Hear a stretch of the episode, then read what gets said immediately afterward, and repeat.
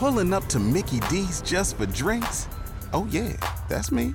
Nothing extra, just perfection and a straw. Coming in hot for the coldest cups on the block. Because there are drinks, then there are drinks from McDonald's. Mix things up with any size lemonade or sweet tea for $1.49. Perfect with our classic fries. Price and participation may vary, cannot be combined with any other offer. Ba da ba ba ba. You are listening to the Archaeology Podcast Network. This network is supported by our listeners. You can become a supporting member by going to archpodnet.com slash members and signing up. As a supporting member, you have access to high-quality downloads of each show and a discount at our future online store and access to show hosts on a members-only Slack team. For professional members, we'll have training shows and other special content offered throughout the year. Once again, go to archpodnet.com slash members to support the network and get some great extras and swag in the process. That's archpodnet.com slash members. Ancient tools and burials, plants and seeds, Neanderthals. Welcome to the Archaeological Fantasies Podcast, episode 78. I'm your host, Sarah Head, and I'm joined today by my co hosts, Ken Feder and Jeb Card. And today we're joined by Dr. Donna Yates from the University of Glasgow. Some of her best known work is on the Trafficking Culture blog, where she discusses the illegal antiquities trade. She's here to discuss the recent Hobby Lobby decision, where the federal authorities have fined the company $3 million for their illegal importation of antiquities from the Middle East. Dr. Yates also talks to us about the illegal antiquities trade and about the laws that are set up in the hopes of protecting antiquities across the globe. Get ready to think critically. You will see are a staple of archaeology. But we don't do dinosaurs. No, we don't do dinosaurs. No, we don't. Hey everyone, and welcome to the Archaeological Fantasies podcast. I'm your host, Sarah Head, and I'm joined today by Ken Feder and Jeb Card. How's it going, guys? It's life's a carnival, Sarah. Um, everything's good. Ken just had a big life event, didn't he? Well, yes. Um, so- so now I have a 31 year old son, a 24 year old son, and a 12 day old daughter. So Congratulations. So yes, it's kind Yeah, you Congratulations. know, hey, thanks, thanks. It's been, you know, I, apparently I'm a breeder. Um, but little Molly, we love her. She's she's kind of she's a delightful little kid. And um, Awesome. so, and again, if you hear a baby crying in the background, I'm just going to blame it on Jeb. Yeah, that seems that seems to be how everything goes. So it's all fair. And that's my update. So let's get to the matter at hand. Okay. And today we're joined by special guest Donna Yates out of the University of Glasgow. How's it going? It's going well. I'm happy to be here to talk about this. And thank you so much. Yeah, thank you so much for agreeing to, to do this. Really appreciate it. Yeah, Donna's going to be here to talk to us about uh, the illegal antiquities trade and the recent Hobby Lobby decisions that have been handed down. Um, like this is like a two-year-old case that's been in the news off and on. Um, Donna, can you give us a little background on yourself, and then we'll jump right into the topic? Yeah, um, so I am an archaeologist, and I start off by saying that um, because I'm an archaeologist in a criminology department. So I'm at the Scottish Centre for Crime and Justice Research at the University of Glasgow, and I am a lecturer in antiquities trafficking and art crime. Uh, I'm a founding member of the Trafficking Culture Project, and for the past five or so years, we've been focusing in on the transnational illicit trade in cultural objects, usually from an archaeological standpoint, but kind of bringing in these criminological ideas to understand it better. I think me- I have probably talked on the show previously about traffickingculture.org, which is the website for that, because it's an astonishingly useful resource. I use it heavily in my classes as well as other other purposes. I assign readings from it. Uh, I assign to my students, and I've also cited your uh, your dis- your discussion of what could be lost with the because you started life to some degree kind of working on on my archaeology on like the Absolutely. Your your your piece on the Buena Vista del Cayo vase and all that could be lost because I recently did a thing with a hieroglyphic bottle in El Salvador which has some vague parallels and I also absolutely love the name and I'd love you to explain the name of this one of your blogs which is anonymous Swiss collector what does Yeah. that mean well, the, the original title was a full property of an anonymous Swiss Oh. collector, but oh. I've, I've streamlined it into something that's still quite long. But um, when I was just finishing my PhD, I felt like I had a lot more to say about the looting and trafficking of antiquities, the antiquities market. But thankfully, I got a job afterwards, so I can say it through uh, academic publications. But right then in that in between um, stage, I decided to start a blog. And there's kind of this trope in antiquities sales. And if you look at any auction catalog of antiquities, be it Maya antiquities, Greek antiquities, Indian antiquities, you see the provenance or ownership history of these antiquities as listed as very opaque. So mm-hmm. they'll say things like uh, property of an American collector or property from a private collector or collection. I mean, or, and, and, and, you're not paraphrasing. Like it would literally say literally like an say, American collector. Right. And yeah. then one of the most the, the, the most common tropes is property of an anonymous Swiss collector. And I, I, during my master's, I did my, my master's research on um, South American antiquities in, in uh, major auction catalogs, and I typed property of anonymous Swiss collector so many times that um, I decided that was that was the name of my blog. So it's oh, kind of a way of, of hiding name. the history of antiquities yeah. when they're in sale. That it's giving a nod to the idea that there might be a past for the antiquities without actually revealing that past. Yeah. And often these anonymous Swiss collectors didn't actually exist. Property right. of an anonymous Swiss collector, an old family collection, is actually pretty much recently out of the ground. Yeah. Wow. No, I've I've been using that as kind of a code phrase in my class when we're talking about museums, talking about collectors and looting and all these problems. It's like, oh, where's it from? The anonymous Swiss collector. When? Ah, uh, one or two years before the laws came in. Exactly. so just right before the UNESCO convention. Exactly. 1968, 69, whatever. Yeah. Can you give us can you give us a little bit of background on these laws that this anonymous Swiss collector is trying to skirt? Well, it's different for every country. So every country has uh, slightly different laws when it comes to antiquities. But one of the big ones is the UNESCO Convention. Not really a law, but um, the the 1970 like framework, right? It's a framework, but the year 1970 kind of draws a line in the sand for some mm-hmm. people. Um, after the point where UNESCO gets involved and says this is a major issue, the trafficking of antiquities is wrong, we need to do something better there's there's kind of no way anybody can say they didn't know about it. There's there's no way anybody can say I had no idea that trafficking of antiquities was an issue. Um, so 1970 is that line. It's important to remember that's not a legal line. You're not actually necessarily breaking any laws if you uh, bought an antiquity after 1970, but it's, it's kind of this moral line that's been adopted both in the trade and, and kind of in, among some academics. But um, it depends on the country otherwise.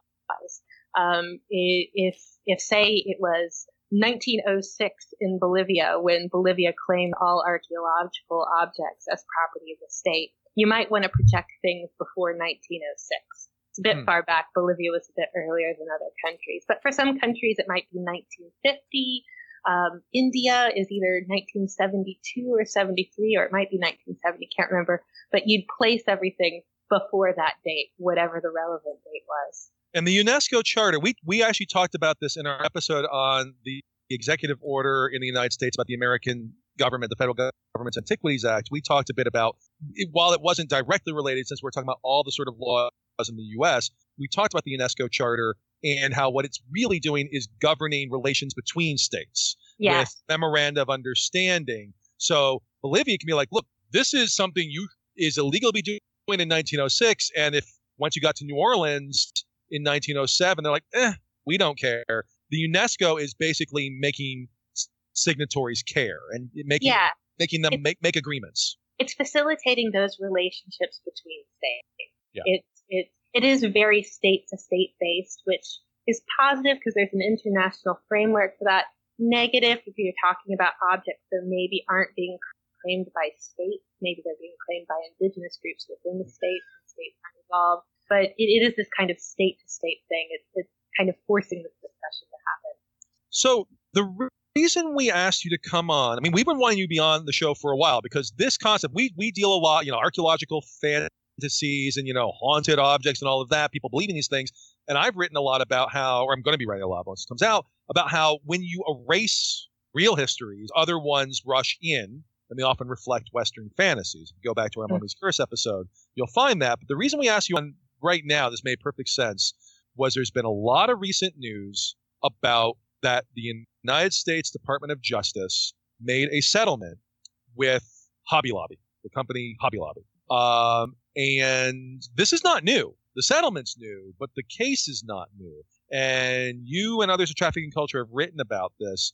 Can you tell us a bit more about what our listeners need to know? Okay. Well, the, the basic background of this case is uh, the uh, a fellow named Green, who is the multi-billionaire owner of Hobby Lobby, the U.S.-based craft store, um, is also uh, he's a very prominent evangelical Christian, and he has a strong collecting interest in items from the Holy Land. So anything from the world of the Bible. So not necessarily directly biblical things, but things from the, the general sphere of the Bible. Southwest Asia, Egypt, basically. Exactly. That, uh, East, Eastern Mediterranean. I have a quick question though. Is his collecting in it in and of itself an illegal uh, activity, or just the way he was maybe going about it was the illegal No. part of this? So collecting antiquities in itself is not illegal. It is uh, in the United States, for example, it's perfectly legal to own antiquities. They just can't be stolen property. Gotcha. And they can't be property that has been brought into the United States in an illegal manner. And it can't be property that's subject to any sort of international sanction. Mhm. So in this case, we're dealing with all three potentially. Gotcha. Um, so, um, so, so it is it is in the United States to buy, sell, and own antiquities that don't violate those rules. Whether we think that's ethical or not, well, that's a different story. Um, a, a- but a question, a question that I'd like to um, add right now is this guy's collection proclivities are, are these about personal acquisition so he can have them in his basement, or is there some goal in terms of of exhibiting these artifacts? Well, there seems to be a bit of both. So the other thing that Green is known for is he's the force behind this uh, soon to be opened Museum of the Bible in DC. Ah. And yes, I've seen that I going think, up. I think August. I think I want to say August or September or something like Oh, that. right? seriously? No, yeah, it's the real. It's a real opening, thing. I think is really soon, like in the next couple of weeks. Yeah. I, I, I could be wrong. I think it's open to the public around um, November. I think the grand Okay. opening is in the next couple of weeks. and it is not part of the Smithsonian at all. It is No, its own no, no, no. thing. God no. Right. There a- are it's a there are a number of private museums Right. in DC. Yeah. As long, yeah, and this is one of those. Yeah. Yeah. It's one of those private museums, and it, it does have a, a evangelical focus and component. But another side of it is that, that part of the vision, or at least the stated vision, was that this was going to become a center of search for archaeological objects Mhm. in Holy Land.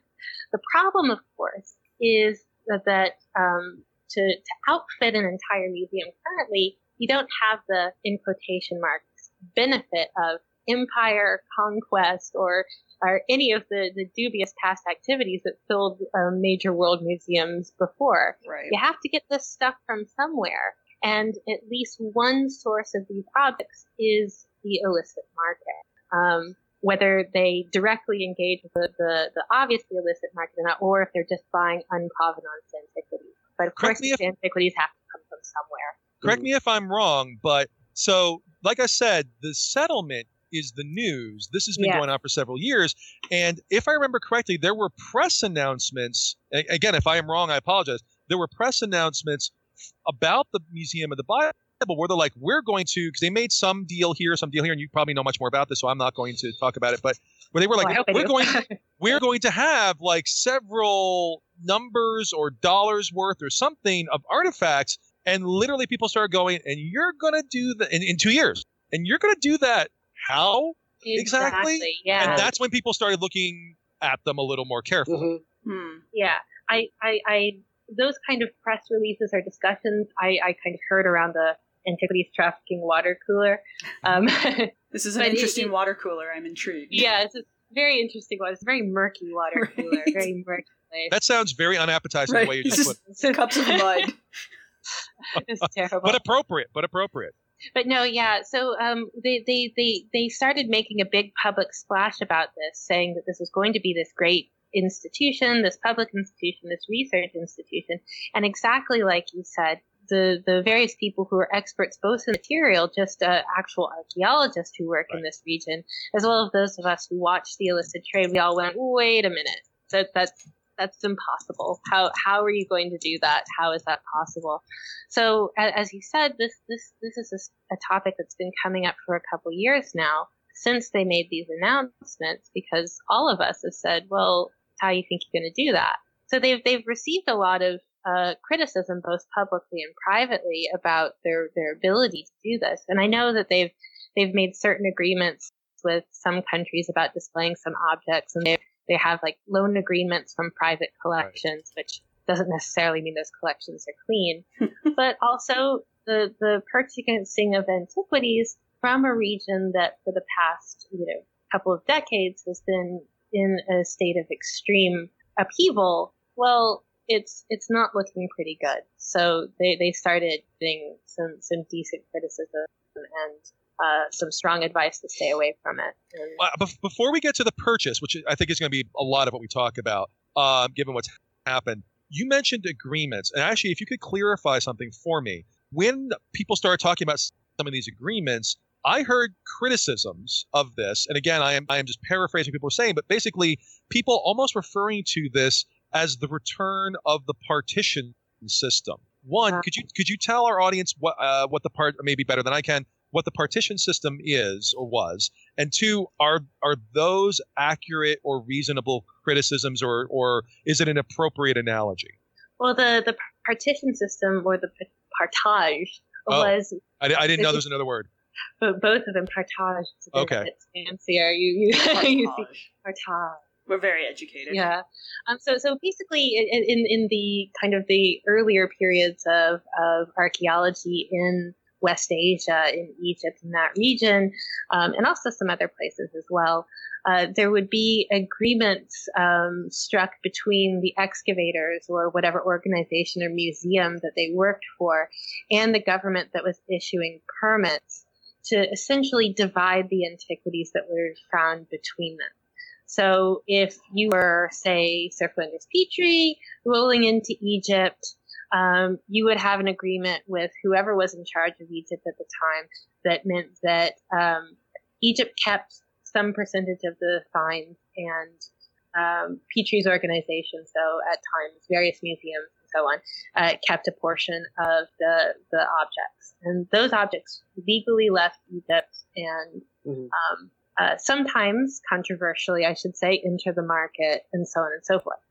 So, so that that is this that that that's um, when the large museums uh, gained collections of archaeologically excavated objects, and those created teaching collections at universities. And a lot of people see that as a very positive sim- uh, system, where uh, the organizations that front these antique these uh, archaeological digs get something in return. However, in many cases, these were colonial governments. They were not governments that, rec- that, that represented the people. Um, the, the, the power imbalance was not right. And none of this works in law anymore after many of these governments have declared ownership of all these objects. They can't actually just get rid of them or give them away. So that's that's I, I, the that's the partition system, the partage system. That yeah, this generally doesn't exist anymore, right?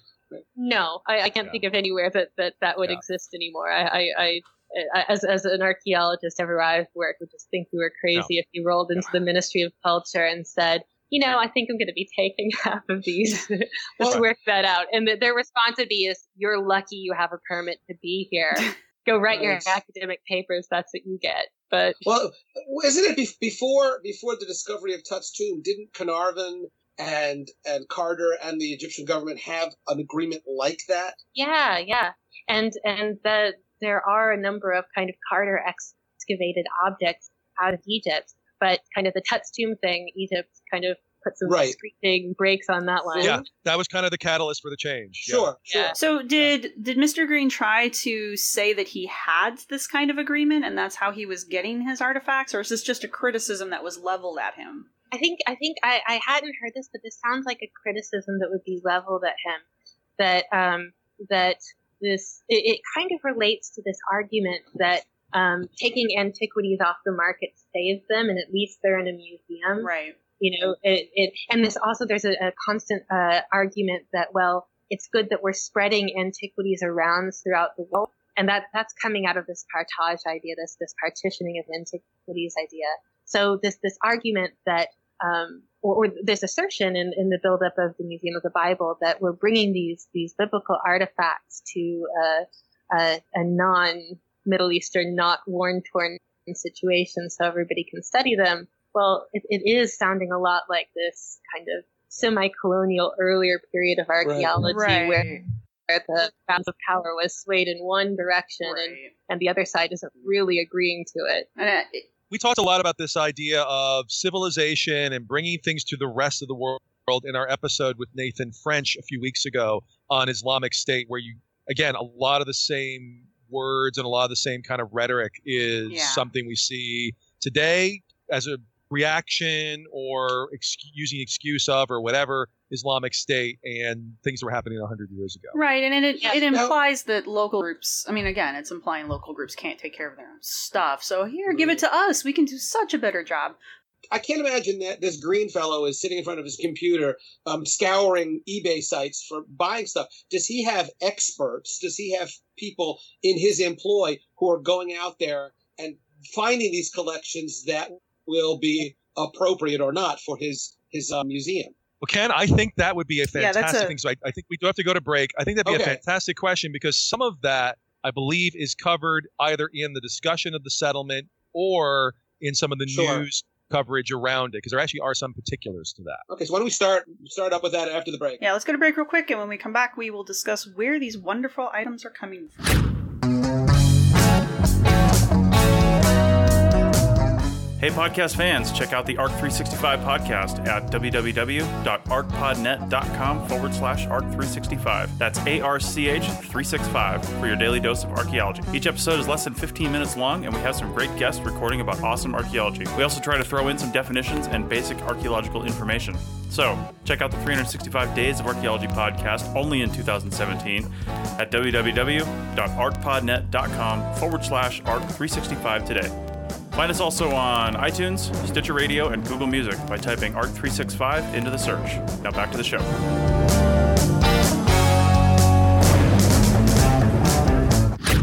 Hey everyone, we are back and we are still still talking with Donna Yates about the antiquities trade and more specifically Hobby Lobby. And we hit on a really interesting thing before we went to break there.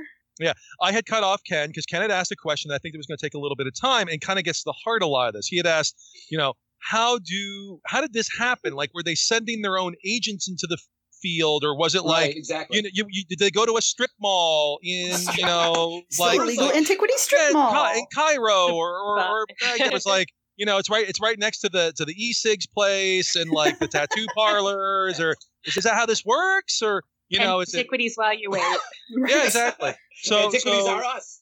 we actually know some of we actually know some of the mechanisms that went down in these deals so w- what what's going on Well, um, in this case, um, it, it's similar to a lot of cases. No, well, Green is probably not browsing eBay on his phone, but might. I don't know what he does in his spare time. Um, but he he almost certainly has um, some degree of agents that that work for him in certain ways. He may have a personal relationship with certain dealers. He almost certainly does but his collection does have hired curators, for example. I know this to truth. I've met one of them. Um, there, there, there are people that he has hired that, that at least deal with the collection, can provide advice, and to some degree may have been serving as, as some sort of pre-buyer or, or, or in, in that kind of capacity. and these are people Um, with, with knowledge of antiquities Yeah, these, these are these are people who are hired curators. They're they're experts in in the field. You or I might not particularly see ourselves working for a private collector of antiquities for ethical reasons. Um, other people don't quite see it that way. They're still uh, perfectly well trained. like on that kind of professional side- background okay Exactly. But on the other side of this, in the, particularly the acquisition we're talking about, as well as some other acquisitions, um, the, the the the paperwork that that came out of this case clearly indicates that Green was um, discussing this issue with high-end independent experts. So people who uh, he didn't employ full time, who didn't that didn't have to make him happy because their jobs may have depended on it. And at least one of the people that he spoke to was uh, Professor Patty Gerstenblith. And I'm, i I, can say that it's her because her name has been revealed in, in the news. Mm-hmm. Um, who is a, a, professor of law at DePaul University and also has PhD in Middle Eastern archaeology. And she is the, the, for, the former head of the State Department's Cultural Property Advisory Committee. So this is the committee that um, decides which bilateral antiquities agreements the United States um, enters into under the UNESCO Convention. So when we're talking about experts, this is the highest possible expert that he could be talking about. Absolutely, Patty Gerstenblith sure. is is the top here, and um, she has very publicly stated that um, he that the, the Green Collection came to her in a formal capacity, asked about this particular collection, um, whether it was dodgy, whether they should go through with it, and she said that she, I think the quote is, threw the book at him with how bad of an idea this is. Oh God. Okay. And they still proceeded with the, the purchase anyway. So they, they were asking questions. So they were they were pretty well warned. They were so well warned. I can't even imagine a better a better person to talk about this. That you have okay. this absolute top expert saying, um, both as an archaeologist, both as a lawyer, and as somebody who's engaging in the highest levels of the U.S.'s um, uh, import and export regulation around antiquities saying don't do this and then right. you make the other decision. Whoa. it, would, it would be it would be fascinating if she ever got a drink with Sally Yates but I digress. Well, listen, I'd, I'd, like to hang out with those those two. That'd be a fun conversation At some point, one of one of the Hobby Lobby's lawyers in fact said well you know we're new at this so we're forgive us for our naivete and in essence professing ignorance I'm pretty sure that's how law works, isn't it? Isn't that how law works? You mean they lie? Yeah, I, I'm pretty sure it says ignorance of the law is not defense against the law somewhere. Right. Somewhere. But then again, you can't even say that they were ignorant of the law because right, they had not at that point an absolute top expert, at least one, probably others, but at least one of the, the highest right. rung telling you. Hmm, maybe their attention had slipped. You don't know. Maybe yeah. like maybe yeah. they, they, were re- they were really into watching House of Cards at that point or something. a squirrel, a squirrel ran through the room. Squirrel shiny off in the corner, and they were looking at that while while she was telling them this is not a good idea. Jesus. Christ. Yeah, yeah, and while they were filling out the the false customs declarations and well oh, so it's, it's it's it's one of those things where where again they they do have people uh, the, the Greens are so fabulously wealthy. They're, they're multi-billionaires. They, they have the ability to hire people to help them out. They, they have curators on the payroll. They did seek out advice from lawyers, from experts. They just chose not to follow that advice. And so why did they even look for that information then? I mean, if they were, or were they just like trying to figure out how much of the law they were going to end up breaking, or were they hoping that, I mean, maybe they were hoping that like they weren't actually going to be breaking the law, and then people were like, "No, this is a bad idea," and then they're like, "Eh, whatever." Yeah.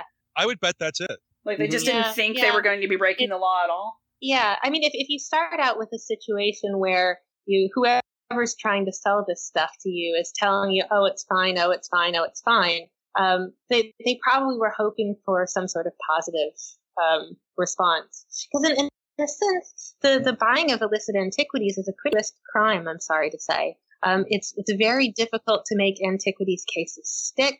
It's very difficult to prove that something was stolen from a particular country because, of course, ancient borders are different than modern ones. Prove it came from Iraq and not uh, Syria, for example. All of right. this stuff is very difficult. So, for the most part, if they've been by antiquities, if they have friends who buy antiquities, if they're in this kind of circle, they're being told, well, you know, whatever the experts may say, it's really low risk for you. Mm-hmm. And in a sense, it was low risk for them. Um, the, the thing that they really messed up on in this case is that they broke U.S. law by filing a false customs claim. So, so the false. It, it, can we talk more about that specifically? Yeah, yeah. So what what happened was they they imported these items into the U.S. Um, in a in a odd roundabout way. And one of one of the odd roundabout ways they did it is that they they didn't declare that they had what five thousand Iraqi antiquities coming to the United States. Um, the customs declaration form said that they had tile samples. Yeah, ceramic So tile. that's And they and they didn't lie. ship it to their houses. that's a violation of U.S. law. Right, and they weren't Yeah, shipping like, them to the what- house either. They were shipping them to their stores, Oh. right? Well, well, that's where you'd have the ceramic tile samples. Well, exactly. Right, yeah. So it wasn't. It wasn't. As far as I know, again, and and, and we'll have to, to look at the exact paperwork to see if that's the case.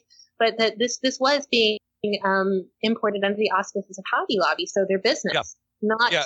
as am- you know, Mr. Mrs. Green. You know, I It's- am- it's- Right. I, I have the actual. So first of all, our audience wants to look at this. I am looking at the Justice Department of the United States' um, announcement on this. Uh, I think it's it's dated uh, 5 July 2017 for immediate release. Is title if you want to Google it. United States files civil action to forfeit thousands of ancient Iraqi artifacts imported by Hobby Lobby. Now, this is their press release. This is basically announcing the settlement. In their words, this is the uh, this is from the Department of Justice. With Hobby Lobby's consent, a UAE, United Arab Emirates, based dealer shipped packages containing artifacts to three different corporate addresses in Oklahoma City, Oklahoma.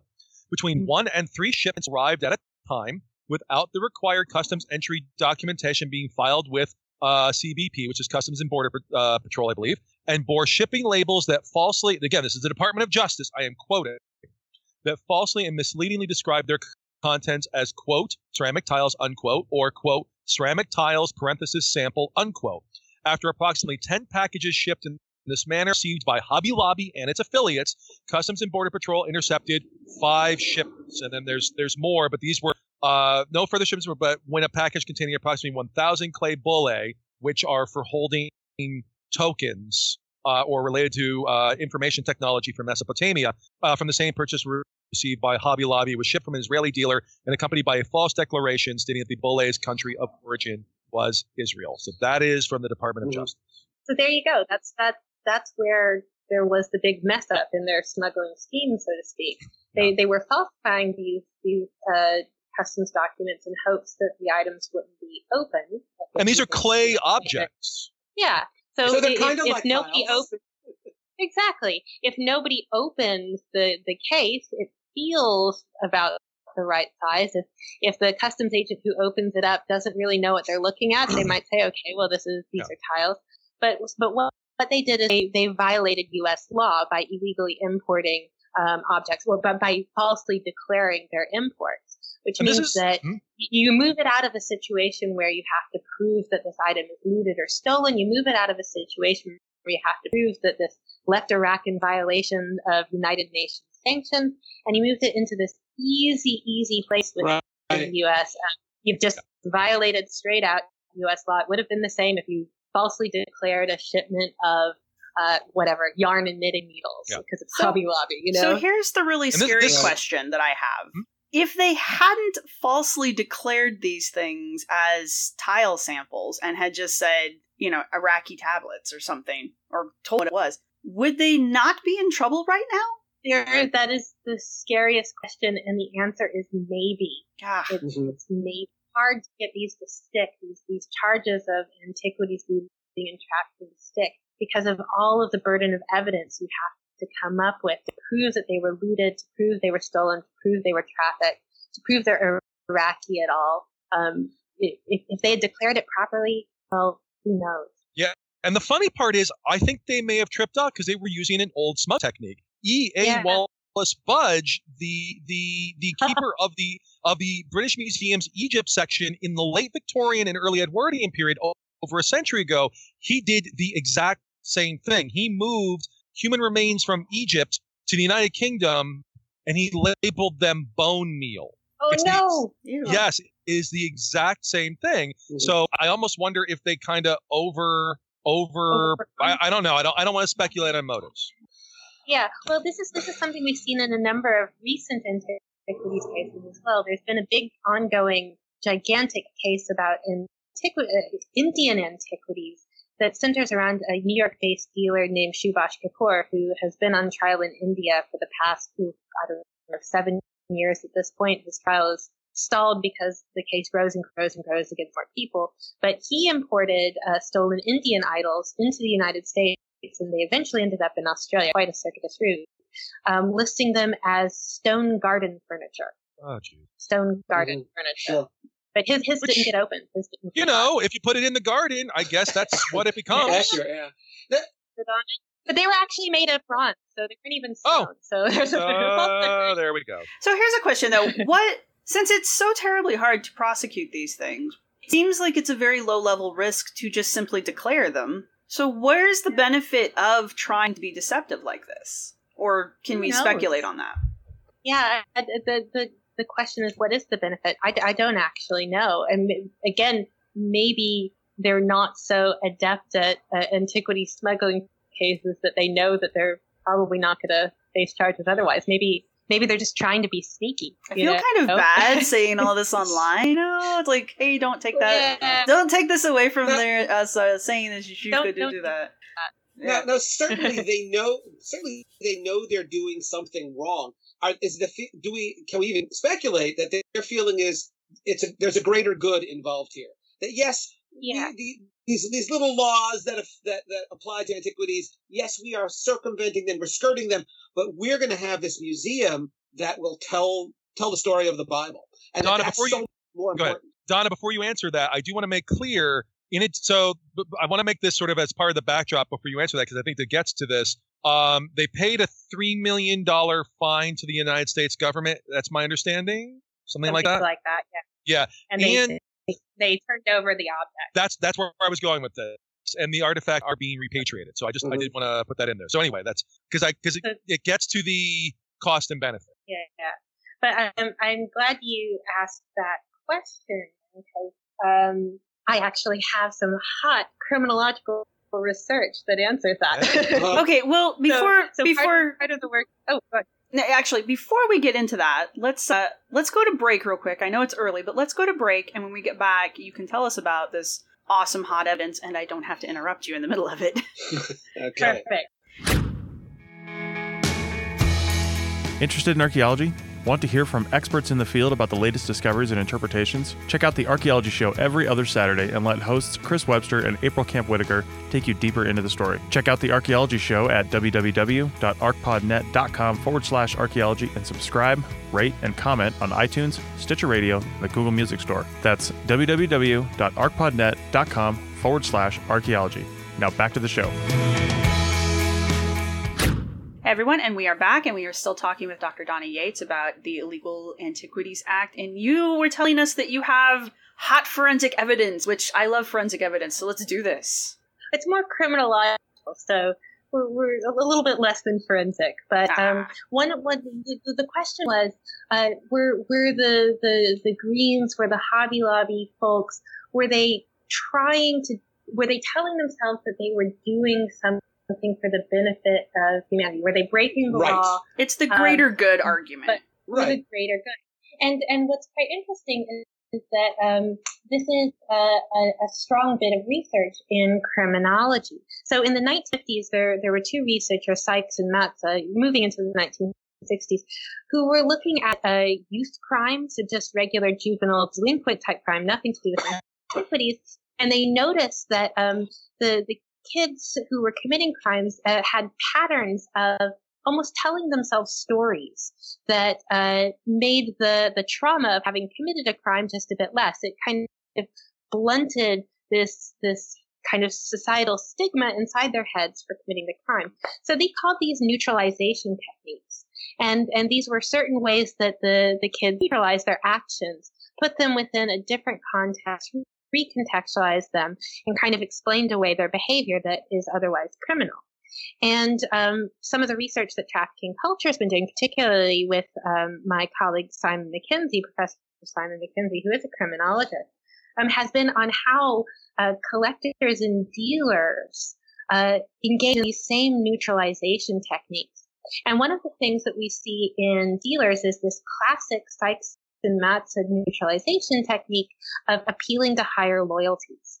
And I think that's exactly what Mhm. you're getting at. It's this idea that, yes, I'm breaking the law. Yes, I'm knowingly breaking the law. Yes, I am engaging in a dirty market. I'm buying antiquities straight out of a war zone. I know that it's a war zone. I've talked to the experts. They've told me not to do it, but I have a higher purpose. There are higher loyalties here. I am saving the objects and I'm putting them in a museum. And of course, that, that is a very persuasive argument both internally and externally, but it is a way of explaining away doing exactly what you want to do. It's sure. it's not it's not usually the core motivation for the action. It's a subsidiary uh, explanation for, for just right. kind of engaging in deviant behavior that you want to do. I think that was definitely a part of it, this uh, right. appealing to higher loyalties. And, and, and I and I, I want to get into whether that's accurate because you know saying that you know well are they saving these things of course all of these things are, are coming out of the ground without provenience they're they're losing all their yeah. archaeological provenience um, also, whenever we're dealing with this sort of a situation, this is where fakes get in. Uh, I mean, there have been okay. estimates that like very high percentages uh, of things in museums and collections are fakes, and often it's hard to tell without chemical testing or expert expert uh, understanding. Even then, um, so all of that is a problem. Uh, so, are things actually being saved with these kinds of activities? Well, it depends on what you consider to be saving. Because if we're thinking about a conflict situation, say in Iraq, where you have artifacts in the ground, pretty much the best place for them is in the ground, just staying there. These aren't artifacts that are necessarily going to be destroyed otherwise. They're, they're just hanging out inside an archaeological site.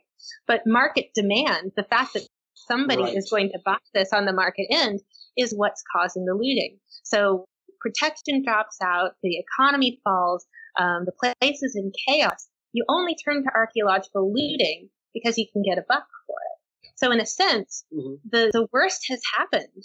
The, the objects aren't being saved by the market. The, the market is the thing that's, that's right. threatening the objects. It's threatening the objects, it's threatening the archaeological context.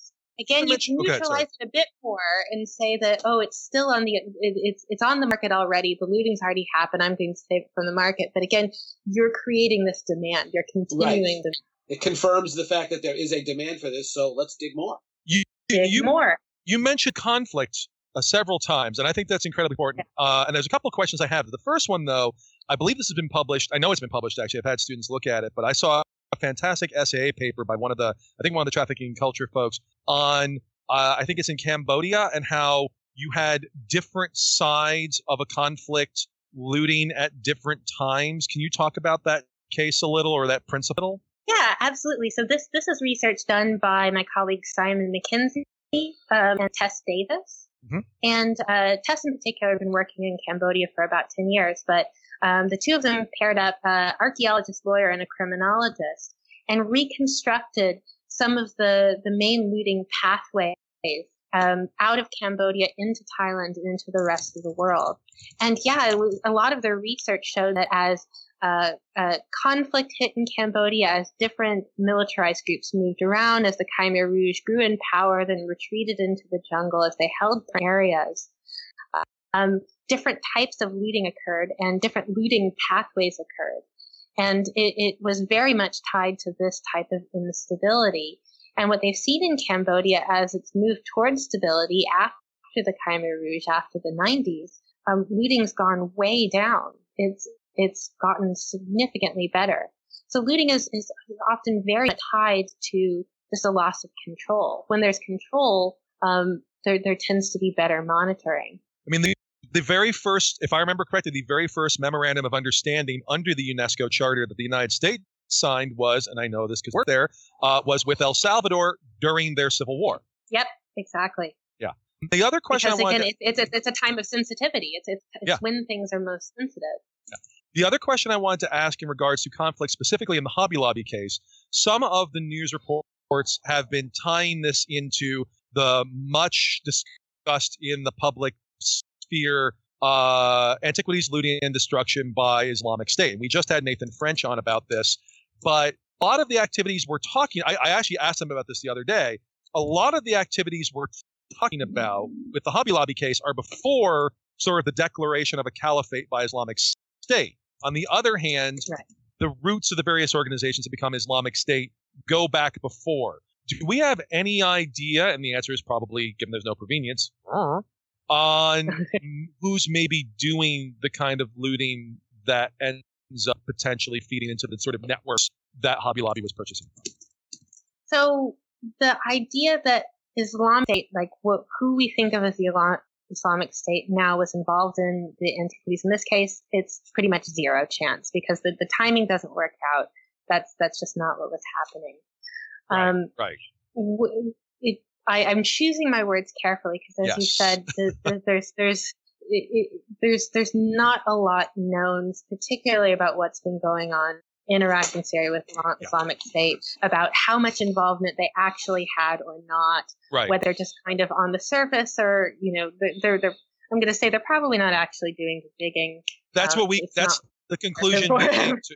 That's the conclusion we came to in, in our in our interview with Dr. French was maybe they were collecting tax on some of these activities, Yeah. or Right. but it doesn't seem like it, But, but it's can, not can a you imagine them sitting part. outside in the hot sun to get some cylinder seals out of the ground? Yeah. It's, it's, yeah, you know, no, that that's probably- that's what we came up with. Yeah, but but this the, the the looting in the region has been problematic for a long time and extremely problematic at certain key points.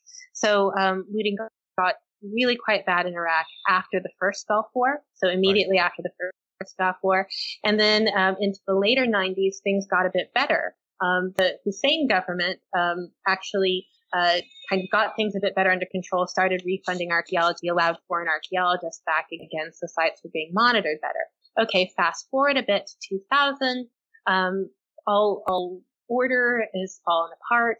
Um, the economy drops out. Nobody's in charge of anything. And, and pretty much immediately after um, Americans' troops arrive in 2003, looting starts hitting big.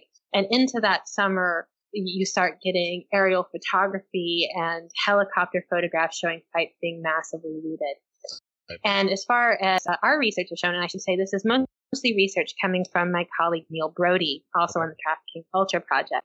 Um, up until about 2000, 2000 to 2007, 2008, looting was really quite bad in Iraq. This is when uh, uh, unrest was at its height. Um, there was all sorts of conflict and, and unrest there. The and the economy was just kind of in in the gutter. There was no Iraqi economy. And following 2008, things got better and looting slows down again because people can earn money in some better way than digging holes in the ground in the hot.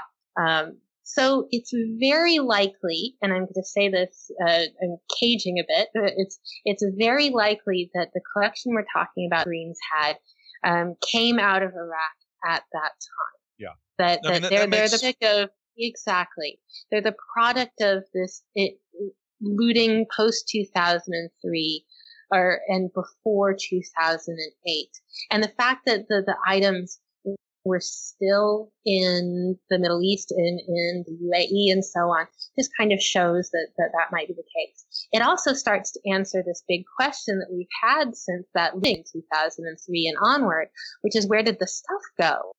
yeah. um, because th- th- there's a lot of this stuff out. Um, clearly, there's holes in the ground. Clearly, there's tons of holes in the ground. Sites were completely looted, but where did it end up? Um, again, Neil Brodie's research showed that it wasn't necessarily hitting the open market in any big avalanche.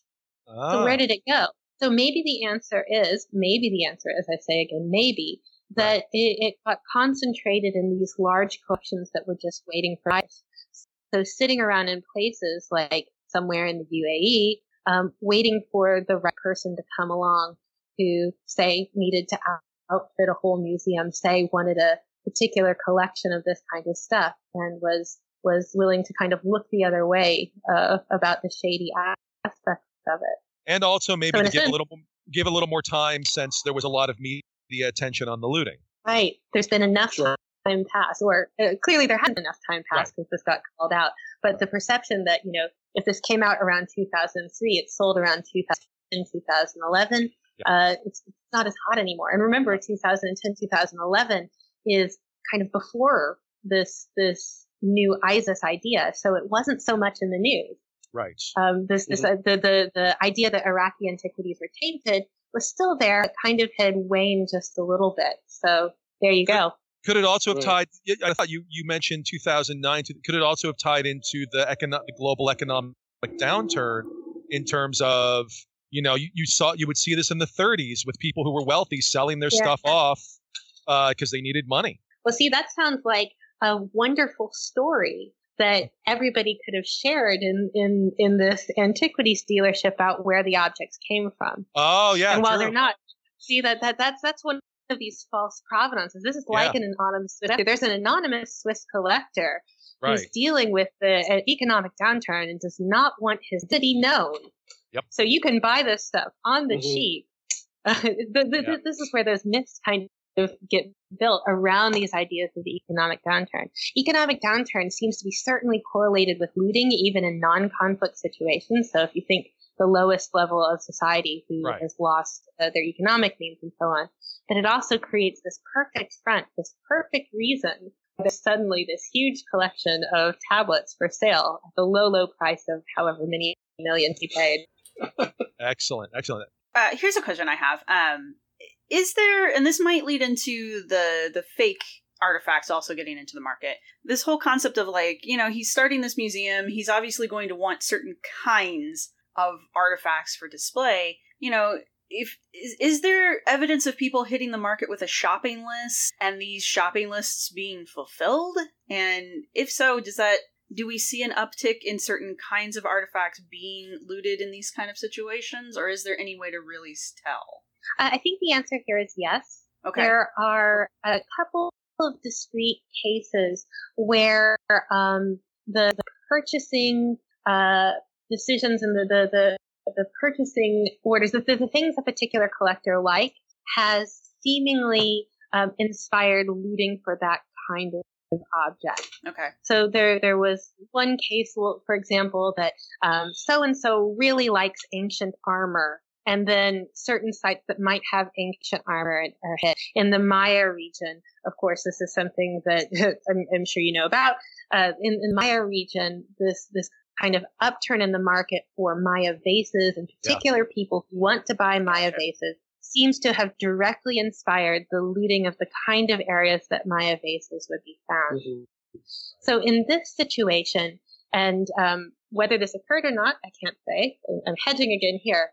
Um, a, a major buyer with a lot of money who is seeking a certain type of object, and in this case, we're talking about objects from biblical regions that have writing on them, so Yeah. objects with writing on them, um, seems to inspire looting to fulfill those needs because it trickles down the supply chain. If there's a clear and quite wealthy market for this kind of thing, um, the where there's a demand, the supply is going to be found. Okay. So, um, were, were these this collection of objects specifically looted for this guy? Probably not. But um, as a new buyer appears on this event, is very publicly saying, "I want stuff with with biblical stuff with writing on them." That happens, and that's also where, of course, like you were saying, you get fakes. Yeah. Because you, you get looting to fill this need, you also get fakes to fill this need. Because you, you you might have individuals who want very biblical things, very biblically looking things Right. that fulfill this need, and, and there are opportunists who will go for that. How how much does the fake artifact industry impact the illegal trade? I think it's a, it's a it's a huge issue. Um, it, and, and indeed, uh, the idea of fakes seems to be what buyers actually care about. Um, there, there's a there's a strong value in authenticity when we're talking about ancient past. Obviously, as, as uh, academics, that's an issue. But for actual buyers, they want the real thing. Part of the reason for owning it is touching this this ancient past being part of it. Right. Um, so they're really concerned about buying fakes. And if you look at sales of antiquities, if you look at auction catalogs, if you look at dealerships, their obsession is not with assuring the buyer that this is a legal antiquity. Their obsession is assuring the buyer that this is an authentic. So it, it's it's a huge market thing. The, the all these um, uh, various scientific techniques that are applied to the object are, are trying to increase the value of objects on the market, showing they're real. And um, you often get provenance, like the, the most amount of provenance information, so ownership history, any history that shows who owned it previously, that tends to be presented not to show that it's legal, that it left its country of origin after a certain date or after the UNESCO convention, but to show that it has a history going back to before maybe the, the type of object was fake. Gotcha. If that makes sense. Right. So the Have you obsession seen- on the market is authenticity, Yeah. not legality. Gotcha. That Have helps you seen- explain some I've shown to my students where they have these statements of where they got it, and it's after charter, and I'm like, what are they doing? Like literally, they're like, oh, we follow UNESCO, and then like, we obtained this in 19. I'm like, what are you doing? But that, that actually helps answer that. So cool. Yeah, and have you it's seen? also where you see when a lot of these um, intermediaries, these middlemen, these people who are trafficking these antiquities through cleansing them for the market, when they go down, when they get arrested, they often have photographs of the objects that they've dealt with, with uh, before they're restored, with dirt on them coming out of the ground, and you think, why do you keep these things? Why on earth are you Right. that stupid? But it actually proves how real. Hmm. So if you share that, that photograph of it dirty with dirt on it, some pick marks, you're, you're actually showing that this is an authentic object. So I Yeah. think it becomes almost a selling point. Wow. Yeah, it's a conversation for a different podcast, but there's a recent article from ArtNet News about uh, what is it? The headline is a staggering 96% of the artifacts in San Francisco's Mexican Museum may be fake. The report found that I only know. 83 of 2,000 of the museum's pre-Columbian artifacts could be authentic. Wow. Yeah, Yeah, I, I, I, I saw saw that. I I'm going to blog about that pretty much the moment we get off the air here. Yeah. I'm all over Is that. is that kind of a thing? I mean, how should we feel about that? well, Um, I saw some of I'm the sure, I'm pictures sure, and they I'm were sure Jeb hilarious. can back me up. Yeah, I'm sure Yeah. Jeb can back me up. And the answer is not surprised. Okay. So No, I mean, I Jeff, really- these, are they obviously fake? Well, I mean, I, so I went and looked at the grossly? pictures. Yeah. I went and looked at the pictures. Some of them, I'm like, oh, okay. And I'm like, some of them, well, that's that's an amusing bit looking thing. uh, so there, there's a lot of figurines, and Right. yeah, some of them are interesting looking. Okay.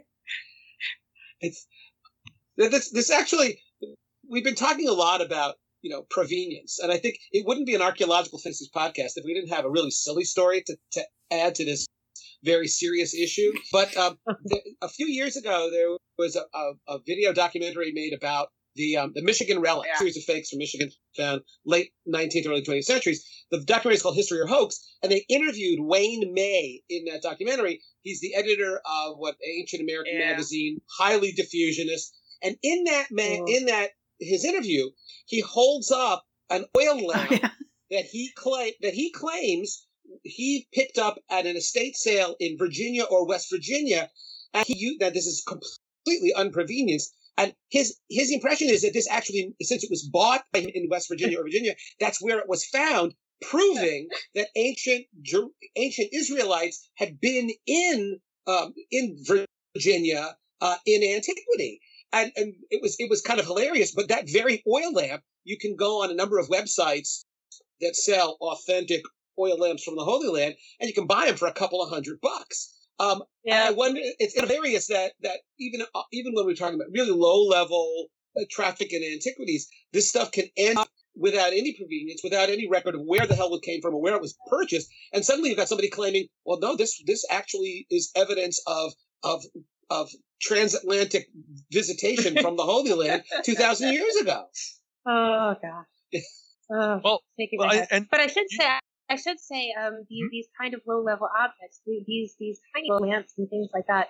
Those those are the big unknown when it comes to antiquities trafficking. We're we're talking about museum level objects. The the the feds Right. only go after these really high end objects, but there is a huge undercurrent. There's a huge market for these smaller objects, and I could easily afford that anybody could easily afford Right. that are sold online, that are sold um, in small dealerships that represent exactly the same level of archaeological destruction, right. but are treated as less seriously than the big ticket items. And I feel like there's been not enough research done on that, not enough focus on Yeah. that.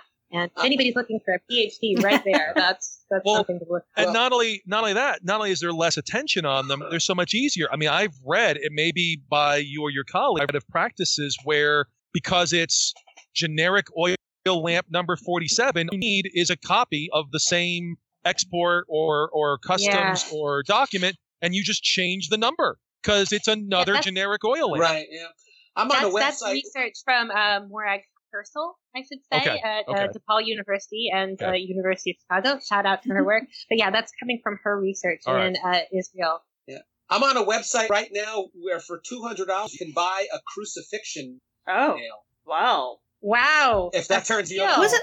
That's a that's a know, that's a I low, read a a really fun price. article one time when I was doing some research for articles I wrote back in the past about um, there are so many pieces of wood from the quote unquote biblical cross that if you were to put them all together, the cross itself would be something like a hundred feet tall and like astronomically wide. It's there's so many pieces of it. You could build a museum for the cross. Right, out of the cross, no less. Yes. Yeah. Um, well, there's, there's that faking. Yeah. Yeah, yeah. Final thoughts on uh, the illegals antiquities trade, Donna? Uh, it's a vast and difficult thing, um, but um, however much we might criticize in this case the nobody getting jail time or anything, I think the publicity around it is really important because every time there's a media frenzy around a case like this, it becomes more and more difficult for, say, a collector to say that they didn't know that this was wrong. It becomes less and less believable. And it kind of makes the, the collecting of antiquities not so socially acceptable. And that's one of my big goals is to try to change hearts and minds around this. I think that that's what will make a dent in this demand. Uh, Ken, any final thoughts? For sure. No, I'm, I'm back on the crucifixion. I, would those make appropriate? Would those make appropriate presents for Christmas? You think? I'll just I'll Ken, leave it at that. Ken, Ken, too soon. Too, soon. yeah, no, but you're Awesome. right. Is this Easter would going to be be more your, your, your new child's Easter basket? Oh, this, I'm getting so much hate This is mail. really bad. yeah, just No, I- this has been today. this has been really important and really great, and um, uh, it just I don't know, you know, the Hobby Lobby. That also we haven't mentioned this. They're the group that has was at the the core of that case where they want to pay for their uh, the, what contraception for Right. their their um, employees. Uh, and the thing is, if they're, I mean, if they're really devout, the Ten Commandments are really important too, right? And thou shalt not covet and thou shalt not steal. I think that those are kind of important elements of the of the Ten Commandments, and yet they seem to have violated both of those. I, I'm just saying. But Ken, but Ken, the greater good. I, I, I guess that's what it must be. Jeb, you got final thoughts on this? Uh, I just would like uh, to thank Donna for coming on the show Oh, and talking Thank about you. this. And more important, well, I don't know about more importantly, but at least more importantly for the work I do with my students and so forth. Uh, thank you so much for all your work on trafficking culture. That is a traffickingculture.org is a fantastic resource on all of this. You have case studies, you have links and information on laws. Anybody with that out there, anybody's like, I don't know this is wrong. I don't know anything about this, uh, is really not a believable person. Right. Thank you. And personally, I think they should give Donna a. She should have her own badge. Her badge. You know, Archaeology. Can walk into places, flip, show that badge. Gives you cop. You know. Oh, that's great. Archaeologist. I had a, in, in in Bolivia. I had an archaeology card that had my picture on it that was laminated, so it's kind of like that. But then I Same lost thing. it. Well, lamination makes it official, so. Yes. It kind of does. It does. Does. But uh, had a thank government you. stamp. Absolutely. Donna, thank you so much for coming on to the show. This has been a great topic. I'm sure we will have you back on in the future to clarify something else for us as well. So, The next scandal, I'm Yeah, there. because you know there will be one. Thank you. there will be one. But again, thank you so much for coming on to the show, and thank you guys for being on the call. As one will call. No, we don't do dinosaurs. Thanks for listening. We hope you've enjoyed it. Our music was provided by Archeosuit Productions. If you like what you've heard, please subscribe and rate us on iTunes or Stitcher and share us wherever you use social media. You can contact us with your questions, comments, or angry email at archyfantasies at gmail.com. You can follow the podcast at www.archaeologypodcastnetwork.com slash archyfantasies. You can follow the blog at www.archyfantasies.com and get updates on Tumblr and Twitter at ArchyFantasies. You can also look for us on Facebook. If you're looking for the show notes for this episode, go to the podcast website at www.archaeologypodcastnetwork.com slash archyfantasies. Thanks again for listening. No, we don't do dinosaurs. No, we don't do dinosaurs. We don't do dinosaurs. This show is produced by Chris Webster and Tristan Boyle and was edited by Chris Webster. This has been a presentation of the Archaeology Podcast Network. Visit us on the web for show notes and other podcasts at www.archaeologypodcastnetwork.com. Contact us at chris at archaeologypodcastnetwork.com.